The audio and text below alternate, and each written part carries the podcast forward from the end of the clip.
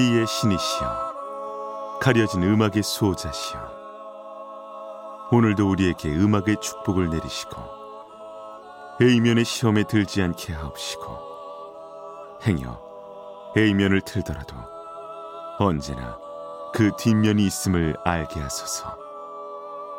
그리하여 다만 한 곡이라도 건져갈 수 있기를. 비맨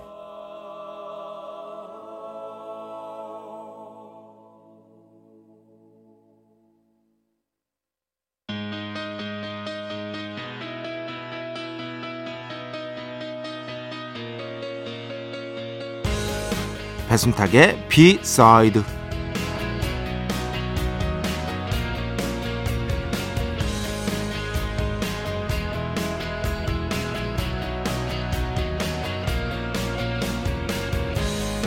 순수한 음악이라는 건 없습니다. 이 세상 모든 음악은 섞이고 섞인 결과입니다.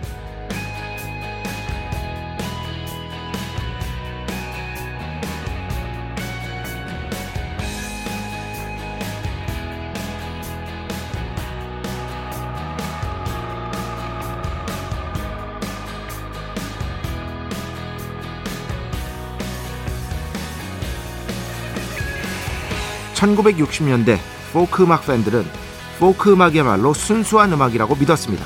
그에 반해 록은 상업적인 음악, 그래서 오염된 음악이라고 여겼죠. 그러던 어느 날 밥 딜런이라는 포크의 상징이 일렉트릭 기타를 들고 포크 페스티벌에 나왔습니다. 난리가 났죠. 일렉 기타가 연결된 전깃줄을 도끼로 끊어버리려는 시도까지 있었습니다. 이후의 역사는 이렇게 기록됩니다. 밥 딜런이 당시 시도한 포크록이 음악계의 판도를 완전히 바꾼 혁명적인 음악이었다고 말이죠. 기실 애초에 포크 역시 이런저런 전통이 섞여서 탄생한 음악인데요. 음악적으로 완전히 순수한 것은 존재하지 않습니다. 그런데 어디 음악 부르니까요. 순수에 대한 강박이 종교가 될 때 누군가를 배척하고 차별하게 된다는 걸 우리는 명심해야 할 겁니다. 2024년 1월 12일 금요일 배순탁의 B side 시작합니다.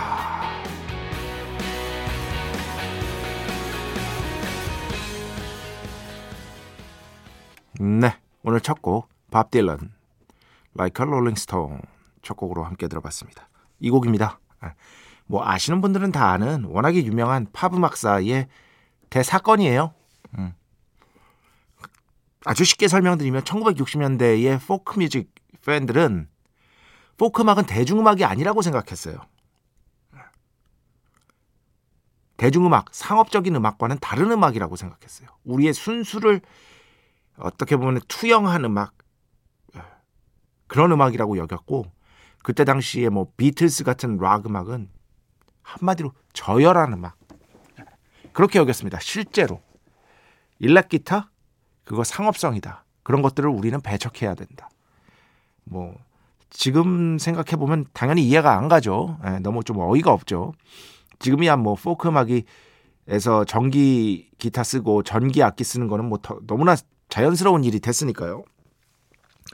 여튼 그런 와중에 밥 딜런이 1960년대 정말 엄청난 정말 이때 당시의 표현으로는 유다적인 행위를 한 겁니다.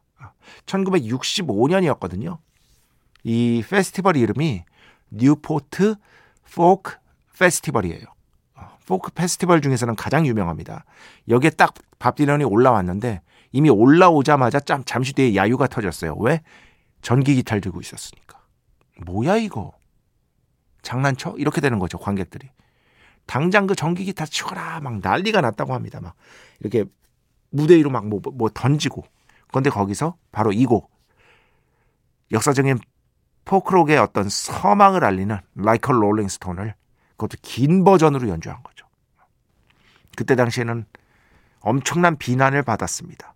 하지만 결국에는 혁명적인 어떤 시도로 평가받으면서 밥 딜런을 대표하는 명곡이 됐고 아마도 뭐 이렇게 설명할 수 있어요. 노벨 문학상이라는 어떤 성취는 노벨 문학상 받으셨잖아요. 이 곡이 없었으면 거의 불가능했습니다. 진짜로 그 정도로까지 중요한 곡이라고 말씀드릴 수 있습니다. 이렇게 밥 딜런이 락에 주목한 거는요. 비틀스 때문입니다.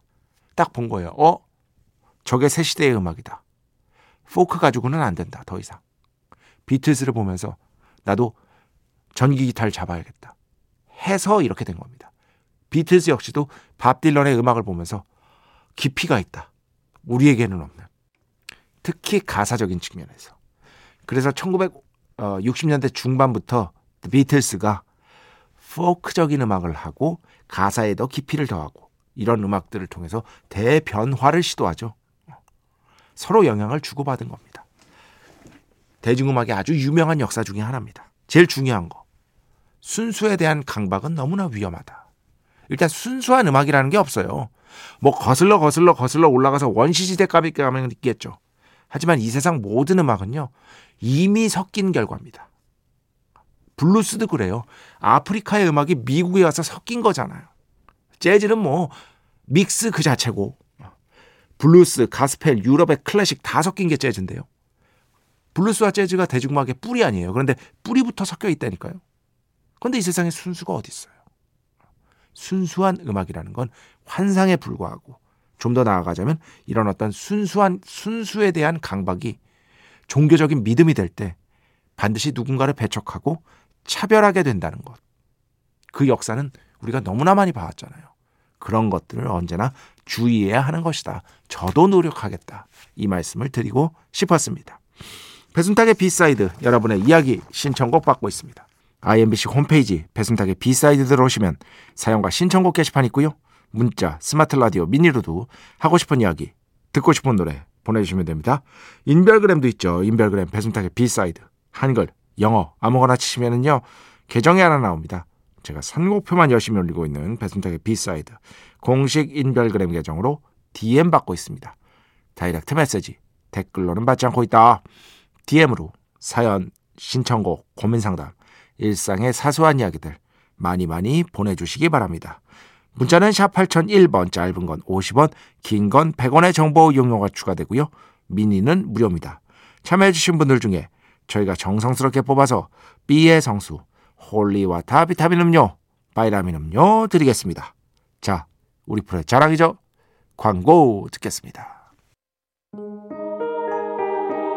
배순탁의 회사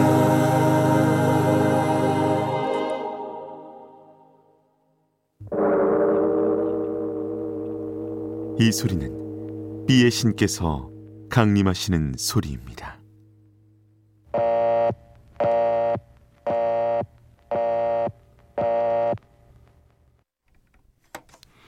B의 신께서 강림하셔서 저 B의 메신저 배순탁, 순탁배, 라이언배, 패션토를 통해 존귀한 음악 하사해 주시는 시간입니다. B의 곡 시간 매일 코나 자 오늘은 뭐 올해 그래미 후보에도 오른 그래미 후보에는 그래도 꽤 여러 번 올랐어요. 근데 수상은 지금까지 제가 기억하기는 못한 걸로 알고 있는데 예. 제가 기억하기는 지금까지 그래미를 특별히 후보에는 올랐는데 아직까지 어, 수상은 못한 걸로 알고 있습니다. 어, 그래미에서 희한 좀 푸대접하는 느낌의 예, 그런 가수 중에 한 명이라고 할 수 있겠죠. 라나델레이입니다. 겨울 되면은 약간 이 라나델레이 특유의 그 사운드하고요. 목소리가 좀 어, 어울리는 측면이 있어요. 약간 좀 쫙 하고 퍼지는 느낌 있잖아요. 어. 이상하게 미국 아티스트인데 조금 차가운 느낌이 있습니다. 아주 매력적으로. 그런 느낌 때문에 라나델레이의 음악을 계속해서 찾게 되는 것 같습니다. 그 중에서 제일 유명한 건 아마도 2019년 작품 노먼으로 시작되는 이게 안에 중간에 뭐야 이거 저 욕이 들어가 있어서 노먼만 말씀드립니다. 예, 이 작품이 아마도 제일 유명할 텐데 저는 라나델레이 작품 중에 아마도 가장 조금 주목을 덜 받은 게 뭐냐 하면은 이 앨범이 딱 떠올라요. 희한하게 이 앨범은요. 다른 앨범들에 비해서 조금 주목도가 덜 했던 것 같아요. 바로 2021년에 발표된 Blue Banisters라는 제목의 앨범입니다. 여기서 Blue Banisters는 이미 틀어드린 적이 있고요. 그래서 오늘은 두 번째 싱글로 발표됐던 아, 노래를 들려드리도록 하겠습니다. 참 겨울에 잘 어울리는 목소리라고 언제나 생각이 듭니다. 자, Lana Del Rey Arcadia 오늘 B의 곡으로 함께 듣겠습니다. 축복의 시간 holy water를 그대에게 축복의 시간 holy water를 그대에게 축복 내려드리는 그러한 시간입니다. 최기랑 씨. 또 새로운 신도 오셨습니다, 여러분. 일단 박수로 맞이합시다.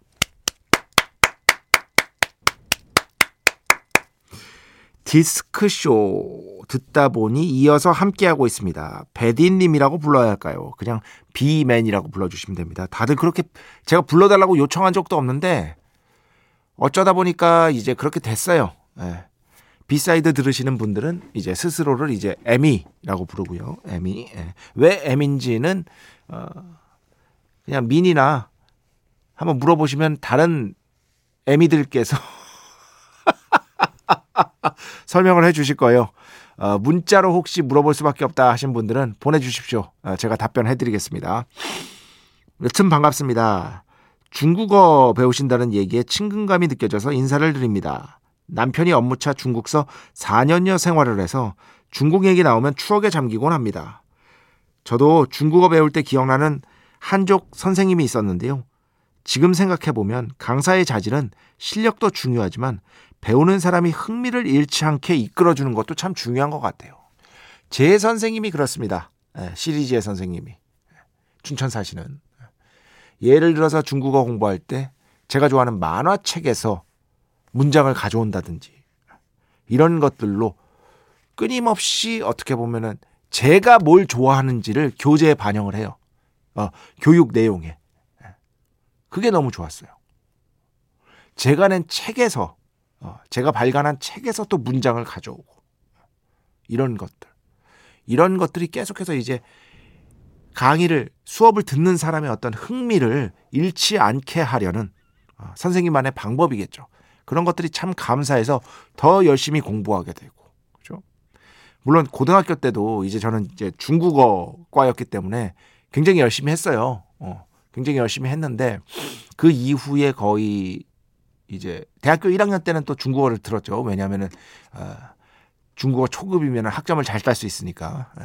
제 대학교 1, 2학년 시절 몇 안 되는 A 뿔입니다. 거의 대부분이 F인데. 진짜예요. 어, 거의 대부분이 F였고 그때 너무 공부를 안 해서 지금 대학원 다니는 겁니다. 그럼 영어 공부는 어떻게 했냐? 영문과인데 저는 저 그 고등학교 때 정말 열심히 했고 영어 공부는 대학교 때는 사실 그 외국 잡지 보면서 훨씬 더 영어 공부를 많이 했던 것 같아요. 학교 공부보다는. 예.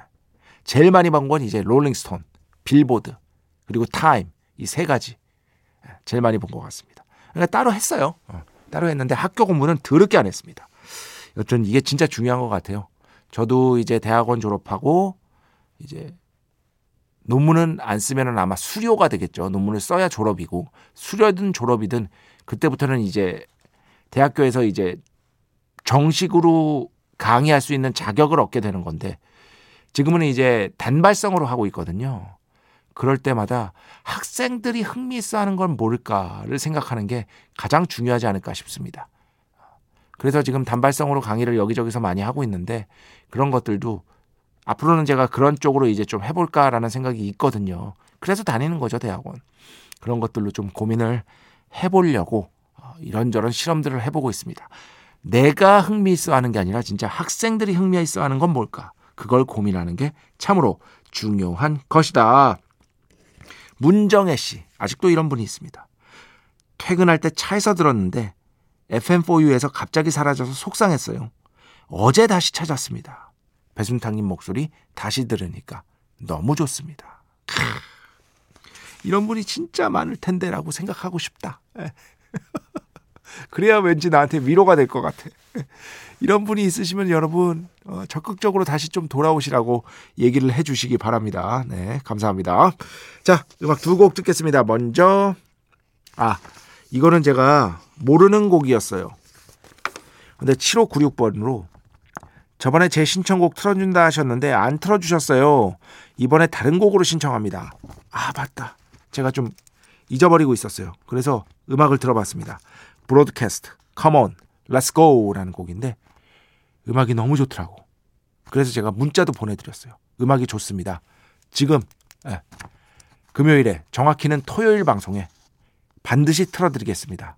문자까지 보내드렸습니다. 이 곡 듣고요. 그 뒤에는요 Portishead의 음악 가져왔습니다. 이 곡을 제가 안 틀었더라고요. Roads 이렇게 두 곡 듣겠습니다.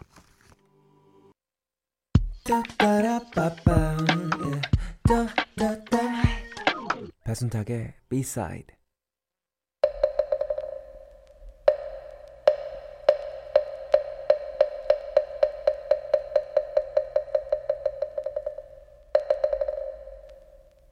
빵으로 하시겠습니까?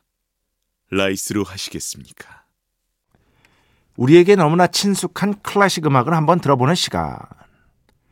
빵으로 하시겠습니까? rice로 하시겠습니까? 언제나 강조하지만 이 코너 제목은 우리 배순탁의 B side를 사랑해 주시는 에민님들 덕분이다. 제가 이제 방송을 시작하면서 뭐 클래식, 재즈, 팝, 락, 뭐 뭐 뭐 가요, 어, 케이팝, 뭐뭐 다 튼다. 중국 음악, 일본 음악, 예, 터키 음악도 튼 적 있어요.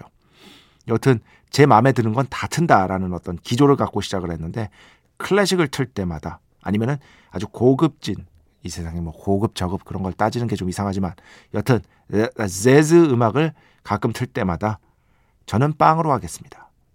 저는 라이스로 하겠습니다. 밥으로 하겠습니다.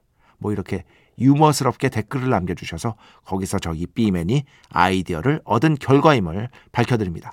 어린 친구들은 잘 모르더라고요. 예. 혹시 코너 제목이 왜 이런지는 예전에 이제 경양식 레스토랑 같은 데 가면은 아주 오래 전입니다. 80년대, 90년대 그때 얘기입니다.